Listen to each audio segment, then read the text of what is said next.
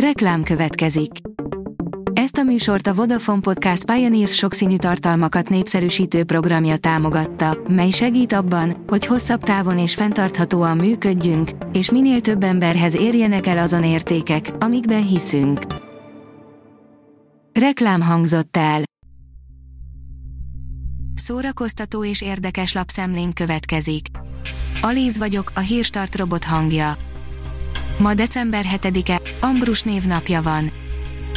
Ana de Armas és Ben Affleck kapcsolata újabb komoly mérföldkőhöz érkezett, írja a Joy. Hatalmas lépést tett meg nemrég Ana de Armas és Ben Affleck most már senki sem mondhatja, hogy ez csak egy kósza flirt kettejük között.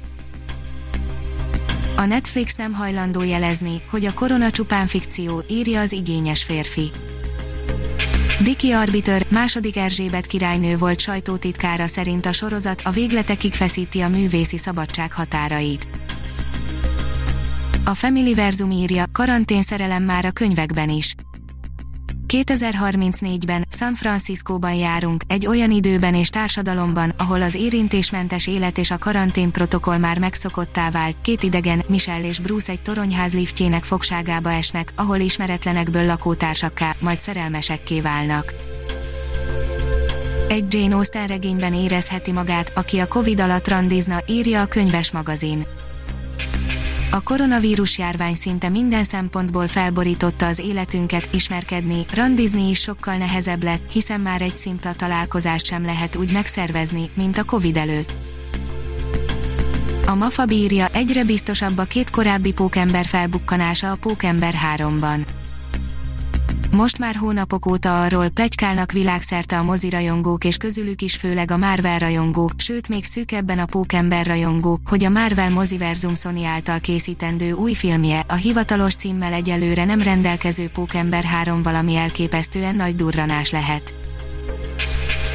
Az Index oldalon olvasható, hogy a 9 éves magyar lány, akitől Luke Evans kért közös fotót. Balla Rihanna Emma három évesen már operettet énekelt, és játszott Netflixes produkcióban is, sorra halmozza a díjakat, és épp egy szinglemez kiadásán gondolkodik. A színház online írja, az SFI-ért tüntettek a berlini színművészetis diákok. A berlini Erstbus színművészeti főiskola hallgatói vasárnap szolidaritási demonstrációt szerveztek a német fővárosban, hogy felhívják a figyelmet a budapesti SFE harcára az egyetem autonómiáért. A Blick írja, másodszor végzett a Krúdék folytatása a mozistoplista élén Észak-Amerikában.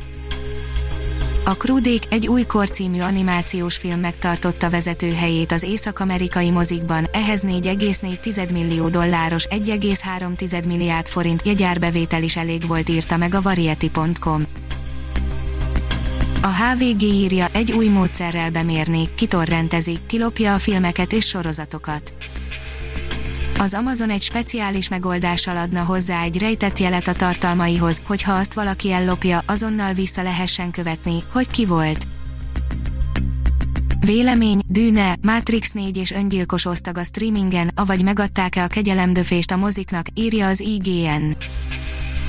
A Warner 2021-ben valamennyi filmjét egyszerre mutatja be moziban és saját streaming szolgáltatóján, az HBO Maxen, ezzel pedig nem csupán forradalmi lépést eszközölt, de egyes hangok szerint végleg kinyírta a mozizást, cikkünkben annak járunk utána, hogy ez vajon tényleg így van-e.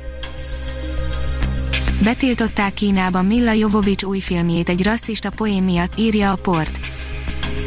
A Monster Hunter Szörnybirodalom című videójáték adaptáció egyik sora épp azoknak szól be, akiknél nyitva vannak a mozik, és forgalmazhatnák a filmet. A Hírstart film, zene és szórakozás híreiből szemléztünk. Ha még több hírt szeretne hallani, kérjük, látogassa meg a podcast.hírstart.hu oldalunkat, vagy keressen minket a Spotify csatornánkon az elhangzott hírek teljes terjedelemben elérhetőek weboldalunkon is. Ha weboldalunkon hallgat minket, az egyel korábbi adás lejátszása automatikusan elindul, beállíthatja, hogy az összes korábbi adás, vagy csak az aktuális tematika hírei következzenek. Köszönjük, hogy minket hallgatott!